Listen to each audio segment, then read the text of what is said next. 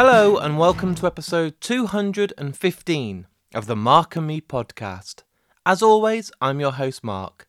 Now this today is the second in a four-part series to celebrate the 2000 Trees Music Festival. Hopefully you've listened to the first part, which only came out yesterday.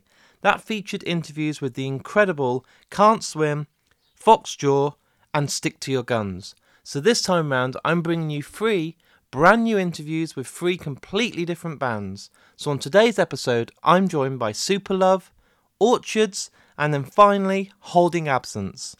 This is a whole range of different interviews, and these bands are all absolutely fantastic. Some of the best British bands out there right now for me, and I can't wait to share these interviews with you.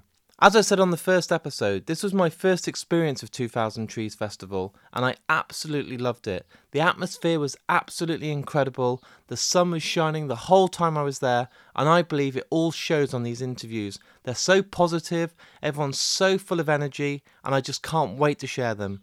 So I think the best thing to do is to get to the first one right away. So here's me and Jacob and John from Bristol-based Superlove talking all things music.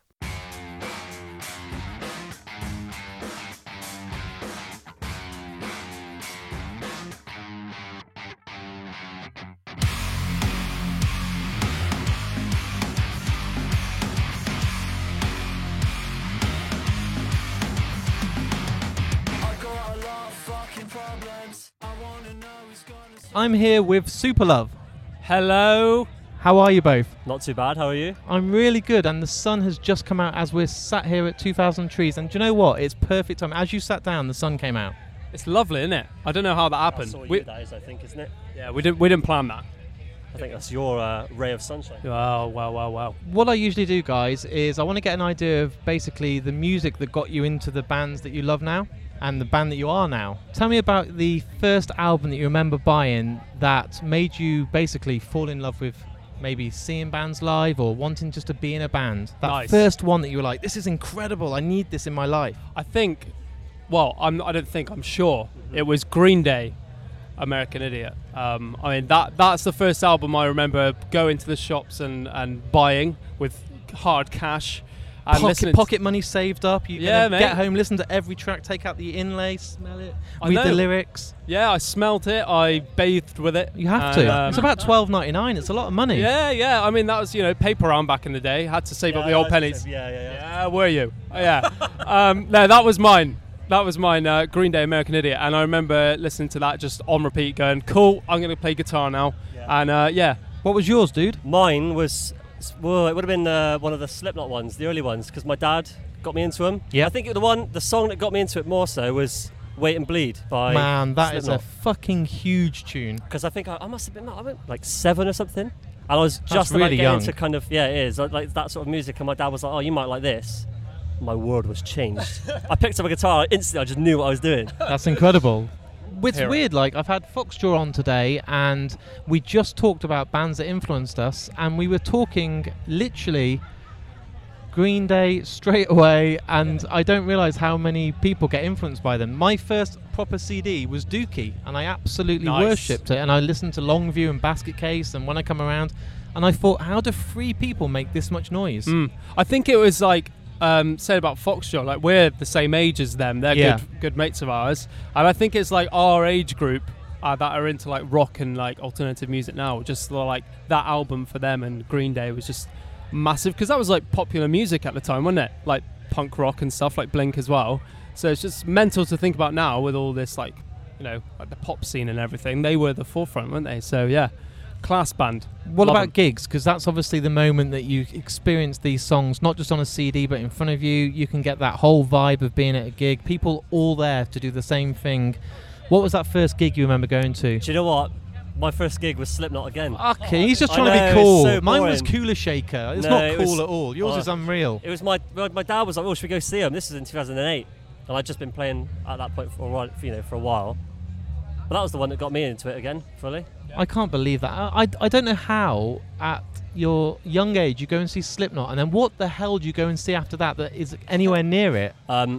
level it out with a bit of Take That on the way home. Wow. Back for good on the way home with a bit of Dad in the car. Lovely. What was yours? It can't be as good as Slipknot. No, it's nowhere near. Take That on it? No, yeah, I think it might have been, actually. No, my first experience of going to a gig or a festival was Glastonbury for the day. My mum took me and my brothers there for the day after a scout camp we went to or something like that. And I saw Tom Jones on the Pyramid stage. See, this is not cool now. And I was... No, I knew I wanted to be in a band from that moment. Yeah, I saw Tom and I thought, you know what, I want a bit of that. That's it. But yeah, no, that was my first experience of. But bands, my first band I went to see was All Time Low. So. Oh, nice. And then was obsessed with them for a few years. But yeah. And how does it feel to be here today after 2 years of cancelling this festival, thinking, shit, is this ever going to happen? Is it unbelievable? Does it feel now you've been let off this leash where for 2 years you guys couldn't be doing shows and doing what you want to do all day, every day? Well, I think we had this show booked in, literally when it was announced in 2019, I think we were supposed to play, or 2020, I can't remember now. But so it's been a few years of us, it's just been there in the distance of us, looking forward to. So, yeah, I mean, it's pretty mental now we're actually here. I've been for the day once, seen a few bands, and you've been before, haven't you? Yeah, I was there 2019 for the day, I think. Yeah. So to actually be here playing is really cool. Do you look at that poster and see bands like Thrice, who are just unbelievable, Jimmy World? Are you literally sitting there thinking, this rules, this is framed going on my wall at home, this is an achievement and a milestone for the band? Absolutely, yeah. And I'll put a little highlighter where our name is, because you might miss it. Yeah. Right down at the bottom. There we are. A magnifying glass, sellotaped over the poster, just at that one bit. Someone comes down why have you got a magnifying glass hanging up next to that? I go, well. Look a bit closer, you'll see. But yeah. How's the nerves before a show like this? Do you think to yourself, my God, is anyone going to turn up, or is it going to be rammed? God, yeah. I'm always worried that no one's going to be there. It usually works out all right, to be fair. My nerves don't kick in until the band before on their second to last song normally. Yeah. But I'm all right at the moment. But yeah, it's waiting around for the band before. I normally very anxious about getting here. Yeah. As soon as we're here and settled, I'm thank God. So yeah.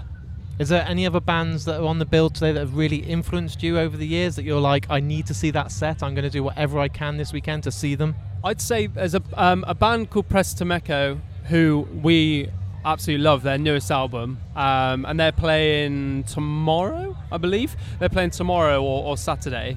And their latest album is absolutely unbelievable. So we're excited to see them. But bands like Yumi at Six, I mean, I've been obsessed with them since I was flipping 13 or something like that. So yeah, very excited for them as well. I think for me, Higher Power. Yeah. Good shout. Only recently I've found them, but they've kind of made a bit of a impact on, I guess, how I write things in a little way. So. That's good. Nice. I haven't heard these two bands live, so it's right, I'll add them to my list, I'll go and check them out, and then I'd probably fall in love with this brand new band, and they become my favourite band, which is awesome. And that's what happens here, is someone sees the name, and I think I know them-ish, and then they'll just pop round and maybe really enjoy it, so yeah. One thing I do on this podcast, and it's going to be difficult because there's two of you, and you're going to have to agree, but what I do is every artist that's been on, all these different guests, they get to choose the outro piece of music after we've been interviewed today. So, it's not one of your own songs, because that would be really arrogant and really big-headed. What you need to do is pick a song by a band that you both love, and if it's something different, we could do a live, coin toss or rock, paper, scissors. Nice. But what's a song that you both would pick as the final one? Should we, on the count of three, should we say the title? One, and we got this wrong. Should we say the... Are some other podcasts doing this? Because if they are... No, we did it where... We both said an answer at the same time, but we both said two separate answers. We got it wrong, didn't we? Shall we say the song title? Ready? After three. One, two, three. Bleed. Oh. By Meshuggah. Yeah. Oh, my God. That's M-E-S. You know the drill. That new album is phenomenal. We went and saw them a couple of weeks ago in Bristol. Mind-blowing. You saw them. Do you know what? When you asked me about the gig thing, I was going to say, because I watched Meshuggah literally last month, and I was actually going to say that was probably the best one I've ever been to. But you didn't, though, did you? I didn't say that. No. Anyway, sorry. What? He's just thrown you right under the bus there. Why didn't you say it? Well, I'm saying it now. that band are on another level that I've seen. I went to see Tool this year, and I think they are probably the most perfected band, and that's why they took 10 years to release an album. But Meshuggah are just unbelievable. That album, everyone should be talking about it, and for some reason, it's not quite as high on the lists that I want. I want everyone to listen to it now. Well, it's a weird one with them. They're like my favourite band going, and I know what you mean. That album, the new one, is unreal. But as everyone they've released, for about 2 weeks, I'm like, oh, it's not that good. But then as time goes on, I'm like, oh, fucking hell, this is actually unreal. And it gets to that point now. All those layers that start to come out. You do. The more you listen to it, the more you notice. You think, do you know what, actually, this is amazing. Because at first I was like, oh, this is a bit boring, really. But and then it's something just changes, and that's it. Then you're like living it, breathing it, and you can't do anything but have those songs just kind of digesting in your head. It's unreal. Yeah. Boys, I wish you all the luck. It's been a pleasure to have you on the podcast. It's been a pleasure as all ours. Thanks for having us. And we'll do this again at another festival or one of your own shows, and we'll have a longer chat and we'll talk all about the influences and all that again. But thank you for today. Enjoy your weekend and stay safe. Thank you very much. Yeah, thank you, mate. Cheers.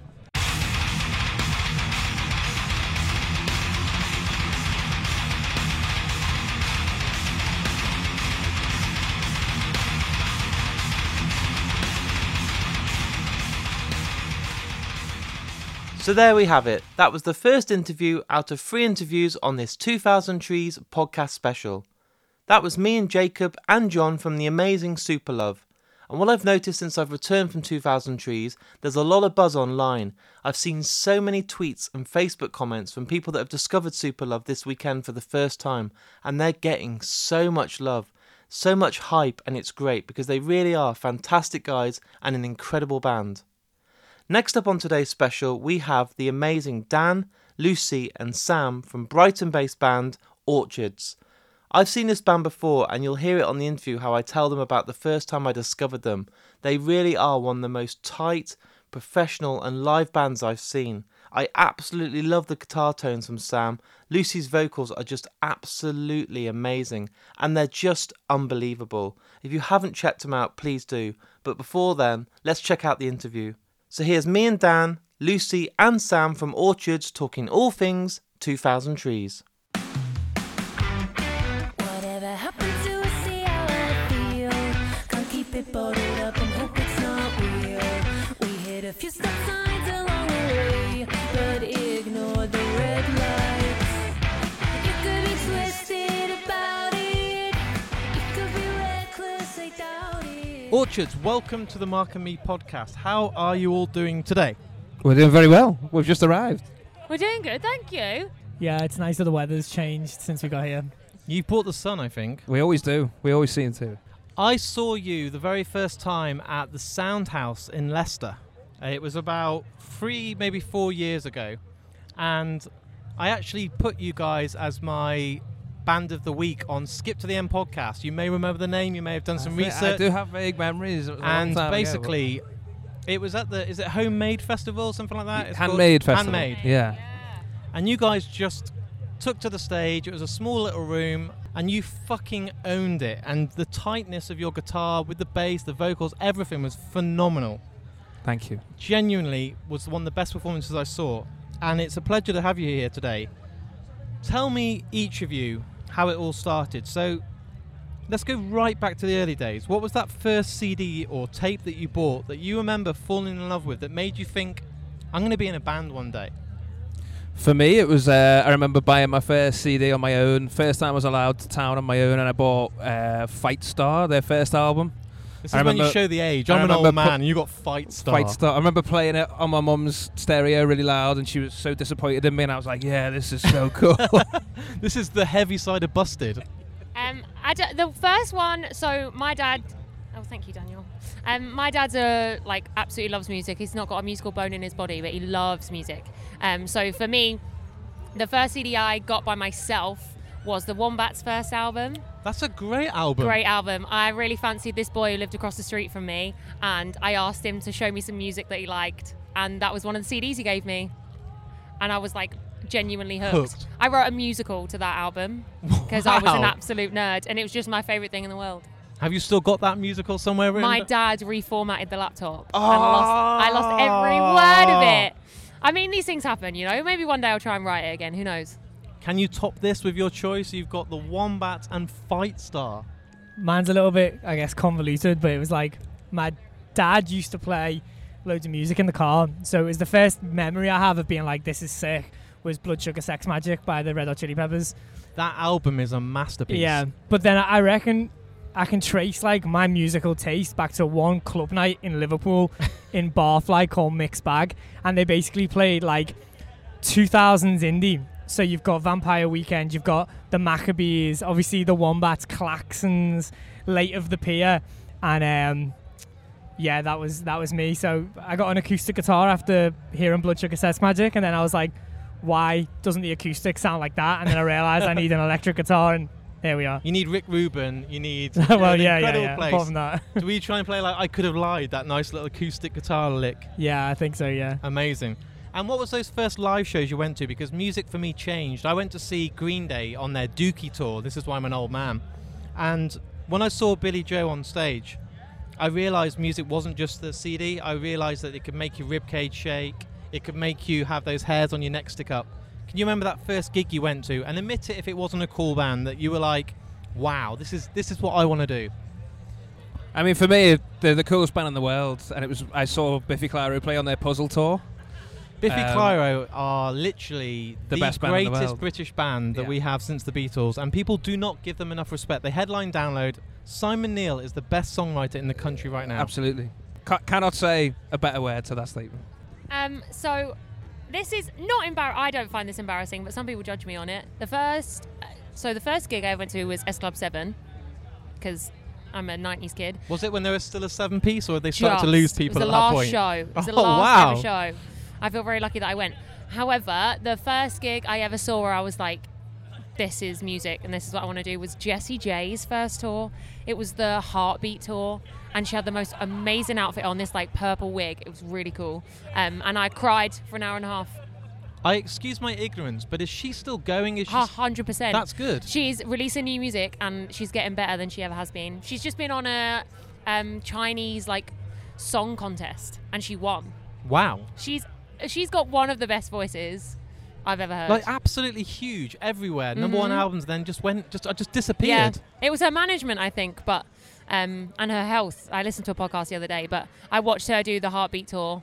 I was like 14, maybe 16, and it was spectacular. Come on, dude. This has got the bars here. First gig was with my parents, and it was UB40. So take that as you take it. But gotta say, it was that moment that I realised that I needed an electric guitar, was watching the Red Hot Chili Peppers in the MEN Arena in Manchester. Oh, my God. And I was just like, wow. I think, was it Stadium Arcadium Tour? I can't remember. And I was just like, okay, well, that's what I want to do. Was that John Frusciante at that point? Yeah, him and Mike Einziger from Incubus are like the two people, I guess, form how I play guitar, to be honest. I had Brandon Boyd on recently, and Incubus, my God. They are my favourite band. Right. Yeah. He is as nice as you expect him to be. He gave me an hour and a half, and he was just the most chilled, beautiful man I've ever seen. That's amazing. Like, my friend is an editor for Guitar World, and he liked to gloat to me the other day that he had an hour-long interview with John Frusciante. Yeah. So my God, I'm very jealous. Levels.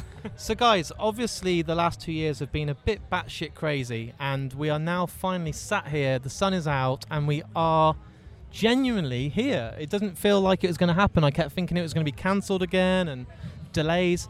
How does it feel for you guys to now be doing what you absolutely get up every day to do and want to live, breathe? Does it feel like you've been like let out of prison? Does it feel like you've got this new lease of life? Prison is the right word. Yeah.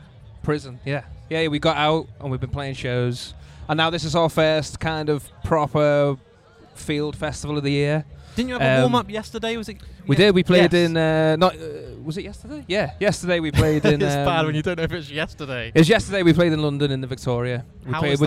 Brilliant. Amazing, actually. Went really well. Played with the Winter Passing, who were on BSM as well. And it was great. So it was fun doing that. We played a few shows before, but we kind of took the whole of June off. We didn't play any shows over June, so we thought we'd kind of like jump in and do a bit of a warm-up before we play our favourite festival. And are you nervous right now being at a festival like this? Do you feel like you're kind of away for 2 years? Do you kind of like, you know, when you had the summer holidays at school and you got back and you're like, I've forgotten how to write? Oh, you know. My God, no. I mean, I'd say it's like riding a bike, but I can't ride a bike, so I won't use that analogy. But I feel, honestly, it's going to sound really cheesy, cue like violin music, but it feels like home. I feel like I'm at home again. Yeah. Like I've been waiting 2.5 years to be at this festival. From the second we finished it in 2019, I was like buzzing to be back again the next year, and obviously that never happened. And we released our debut album a week before the first lockdown. So all of these album songs that we've been working on this album our whole lives effectively to release this music, and we've still not played it live to a Trees audience, and we wrote it for a Trees audience. So it feels really weird, but it feels like absolutely home, like normal. Any nerves for you, or are you just like, give me the guitar, I want to go on stage, I feel like I've got out of prison like we said, and I just want to fucking play? Nah, just to echo them, to be honest, it was just like, we've written a whole new EP since our debut album now, and we wrote it with like a Trees full tent in mind, so it's literally just cannot wait to get on stage tomorrow. Oh, that's amazing. What I do on this podcast, and normally it's a one-on-one, and I've had 2 on 1, but you're the first 3 on 1 today, so it's going to be quite difficult. The outro piece of music to today's interview with us three is literally chosen by the guest. Okay. So is there a song that means a lot to you guys by anyone in the world? Maybe we all choose something and then we'll toss a coin, or you can just arm wrestle or whatever you want to do. So for the tour we've just played, we had a walk-on song, and we decided this walk-on song in 2019 and then had to wait in order to do the tour. And our walk-on song is Junior Senior. Don't stop. Move your feet. Yeah. I've not heard that for years. And it's our walk-on song because it genuinely brings us so much joy, and we're hopefully, if we're allowed, playing it before we play. So I feel like that's a bit poetic. Like it'll probably be one of the last times we do it this year, and we've been building up for years for this. Are you so both? It's also that song that we, every time we play it, we walk on stage, you see people being like, "Oh yeah, fuck, I remember this song." And the thing is, you can't not like that song. If you do, I think you're dead inside. Exactly. Yeah, 100%. Yeah, it's like, yeah, defo, that's it. Brings the vibes. When you've been on tour for 10 days and you're retired, that raises the mood for you to get on stage. Gets people out the smoking area, gets them in, gets them going, and then we can start. Everyone's like, oh, Junior Caesar here, but let's go on and let's go and check this band out. And the next thing, oh, it's not them, but we'll stick around. We'll stick around, yeah. I love it. Guys, thank you so much for coming on. It's an absolute pleasure, and let's just have an incredible weekend. Yeah, thank you, man. Thank you. Thank you.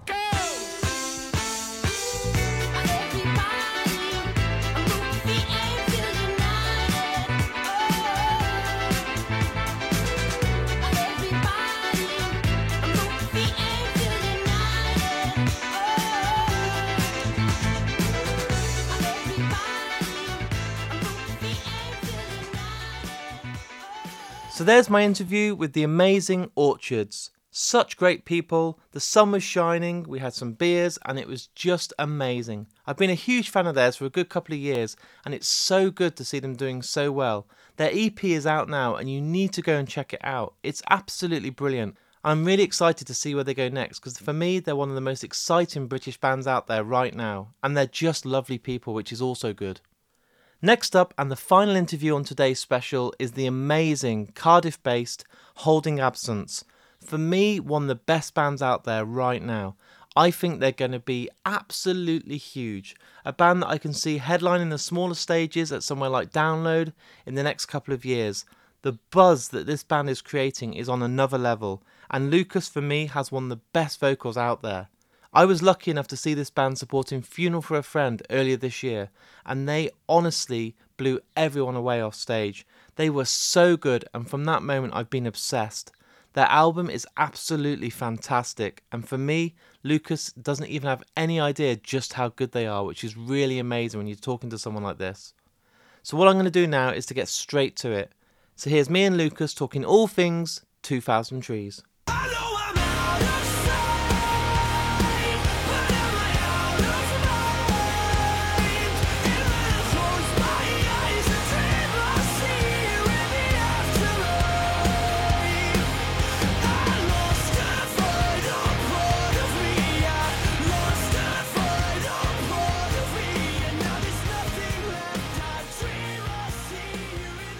Lucas, thank you for joining me today on the Mark and Me podcast. Thanks for having me, yeah.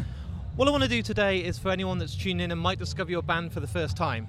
Talk to me about when you were growing up. What was that first album that you bought that you remember made you fall in love with bands and just basically maybe shape the music that you're listening to today?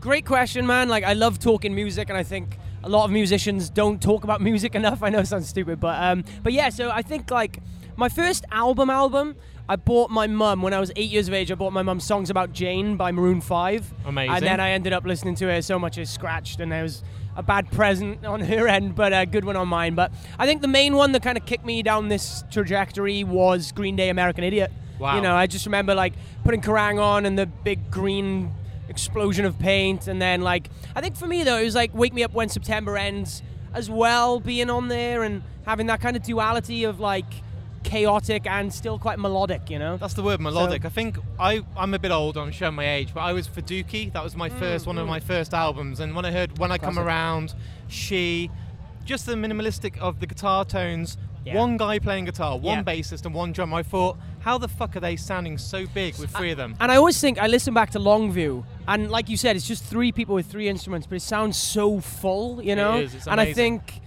and I mean, obviously by the time 10 years later American Idiot come out, it was like proper bells and whistles everywhere, you know? But yeah, you're right, man. But I think for me anyway, and then getting into, you know, buying International Super Hits or whatever that Greatest Hits album they released was, like, I did a cover of Basket Case at my year 7 talent show. And amazing. Like, yeah, and I just like, I think for me that was a really good place to start because it valued music, but it also introduced a little bit of chaos and energy that a kid of my age had never really experienced before. So what about live music? I mean, you can listen to those albums, fall in love with Green Day, but it's when you go to that first gig and those little hairs on your neck stick up, your rib cage shakes from the bass. Can you remember that first proper gig you went to when you're like, okay, this is what I want to fucking do forever?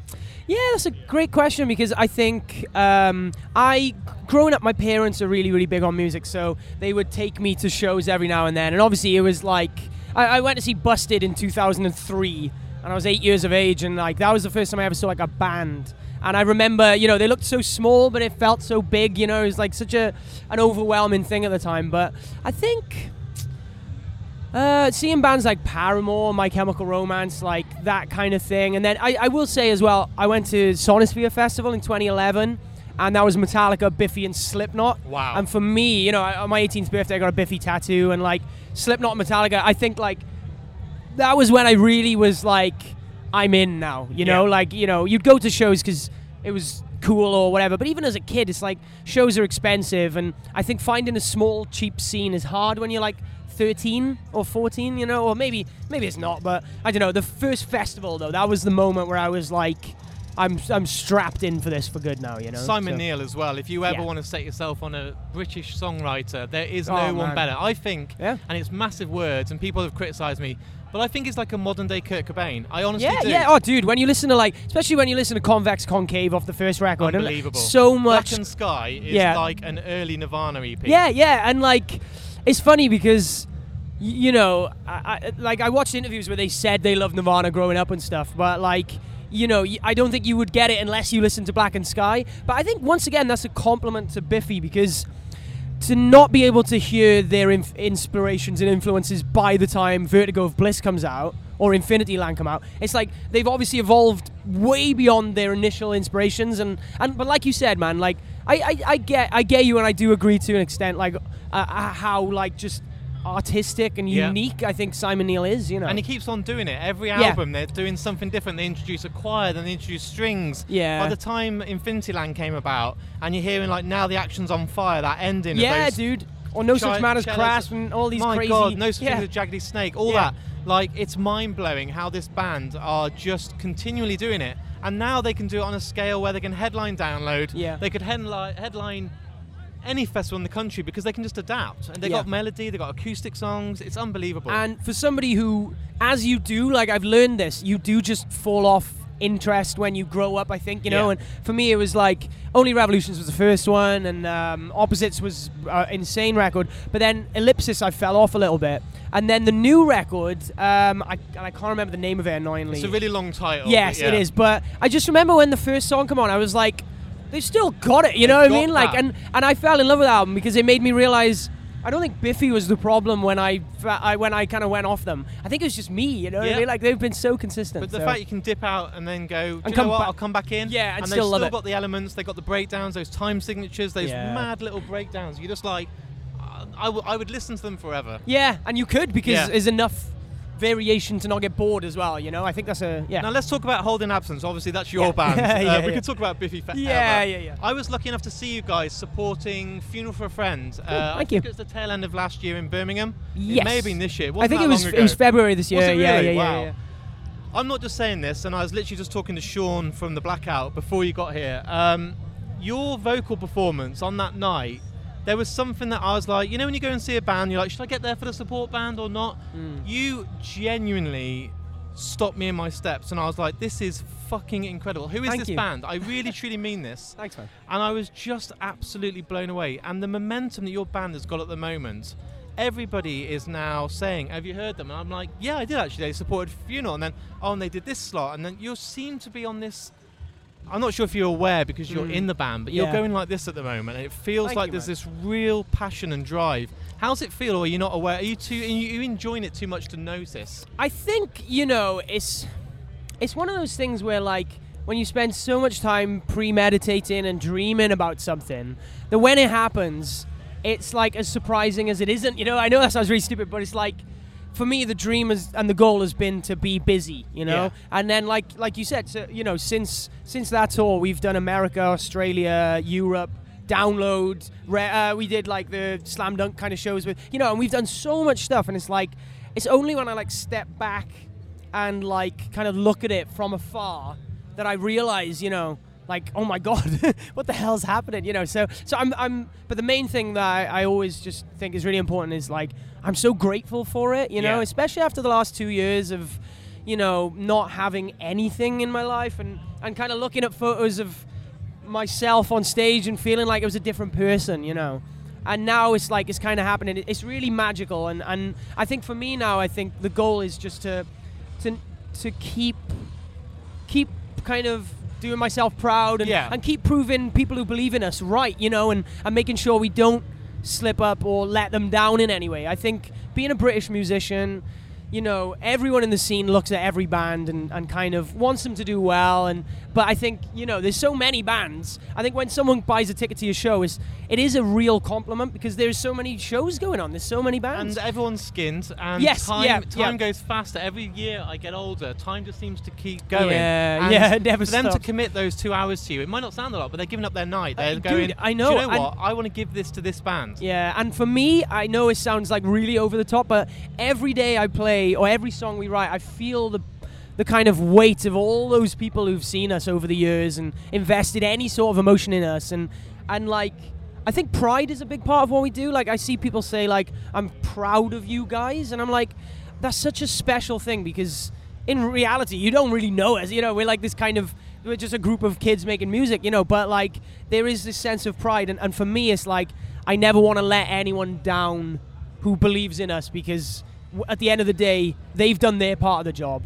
Like, it's our part of the bargain part of the deal, I guess, is to work hard and is to play those shows, you know. So, but yeah, really grateful, man, and just... I love how humble you are, but the fact is, like, I don't know if you have any idea of the potential that's behind your band right now. You could be that band that could be 5 years' time headlining the smallest stage at Download. You have that much potential right now. You really do, and... you seem to be just enjoying every moment of it. I don't ever see a performance from you guys, and you look like you're kind of just, oh, we'll get through this set and do what we can. For sure, and, yeah. You know, and there are a lot of bands that will just get through that set, but you're not one of them. Thank you. And I think it just comes from the fact that we are just like music fans first. You know, it's like I've said to you, like, dude, you know, I know we're talking about my band now, and that's the point of the interview, but, like, I would rather an hour-long interview about my favourite bands than my band, you know, of course. Because I'm a music listener, man. I love music. Like, you know, and, like, I think for me it's, like, it all comes from this constant reminder of, like, I grew up listening to these bands and looking up to them, and the thought that I might be one of those bands for anyone, like I just couldn't ever let that go to waste, you know. But thank you. I really appreciate the kind words. And now we're sitting here right now. The sun's out. I can't believe it. Actually, this is just here. We're at 2000 Trees. There's a very special kind of feel about here. I was at Slam Dunk. I've done Reading. I've done Download. But this seems quite intimate and like a family, even though it's not. There's obviously thousands, but it seems perfect size. Now, how does it feel when this has been cancelled for 2 years, that it's finally here and you're returning to basically doing what you love? Yeah, dude. You know, I will say as well, like involvement in this festival is quite unique this year because my favourite band are Thrice, our drummer's favourite band are Idols, and like this is like one of the best festivals. This is probably the best festival in Britain, in my opinion. Yeah. And honestly, we've been away for the last 3 months on tour, and we all said to ourselves, look, let's just go to 2000 Trees, watch some of our favourite bands, spend time with our girlfriends who we've not been with for ages, and enjoy this festival the way everyone else is enjoying it. Yeah. And then last week we got an offer to play, and I was just like, yeah, of course, yeah. So, you know, it's special for us today, you know. So yeah, we're really excited to play, man. You know, we played twice before, and I just feel like there's a real sense of energy, and like I said about being a British musician, like imagine if Biffy were a band starting today. They would play this festival every year. You know? And they would. And you see them go from the smallest stage all the way up. To the top, yeah. But you just said something then, and my ears like literally sparked up.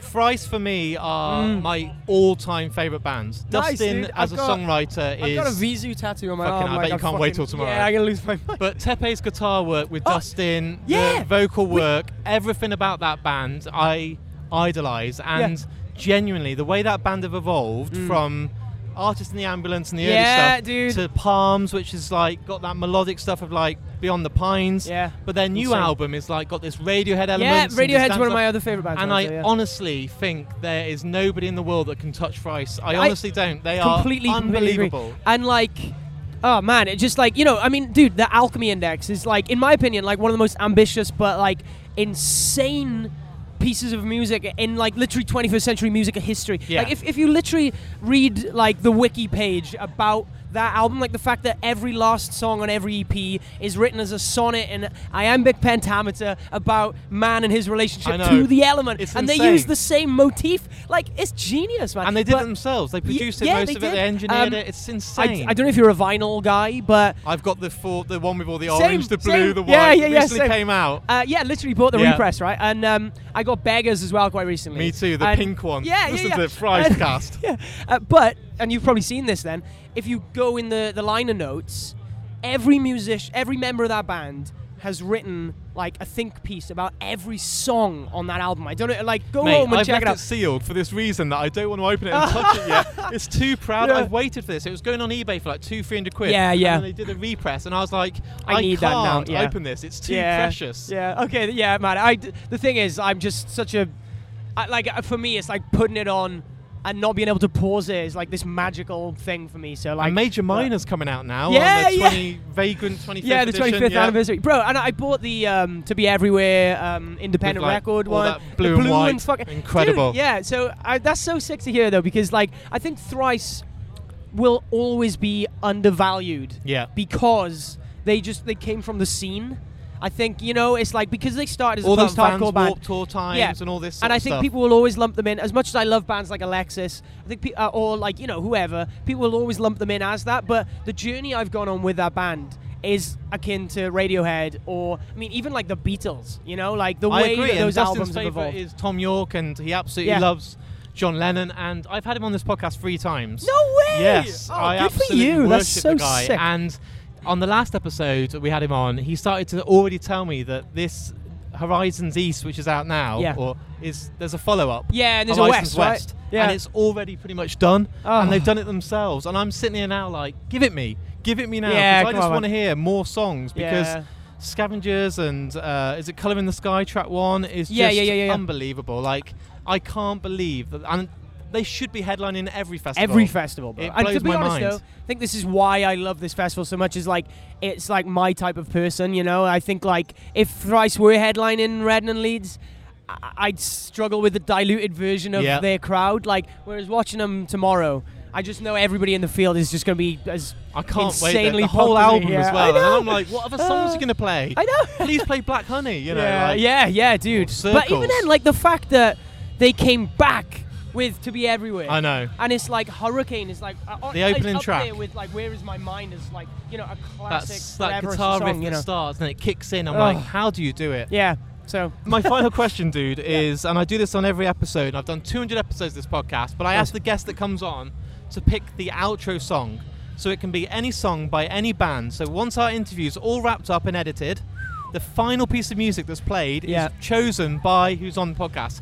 I've had on this podcast, Anthony Hopkins, Mads Mikkelsen, Kevin Smith, Bruce Campbell, Thrice, all these people. But now it's your moment. So as this is all wrapped up, and it might be Thrice because we've just absolutely gushed over them for 10 minutes. Yeah. What song do you want to play at the end of today's interview? So purely because I literally in the last 2 days had this epiphany with this Thrice song.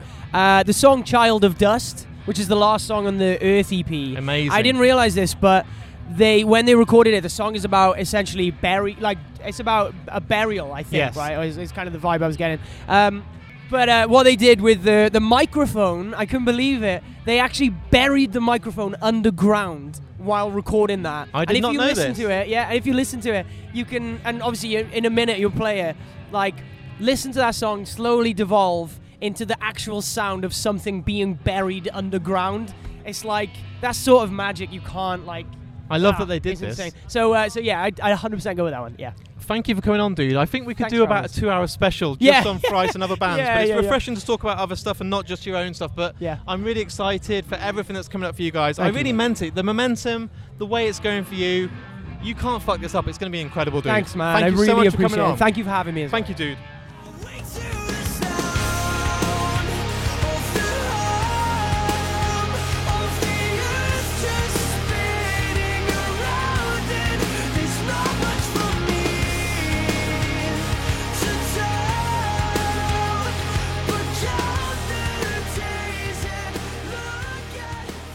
So there it is. There's my interview with me and Lucas from the absolutely incredible Holding Absence.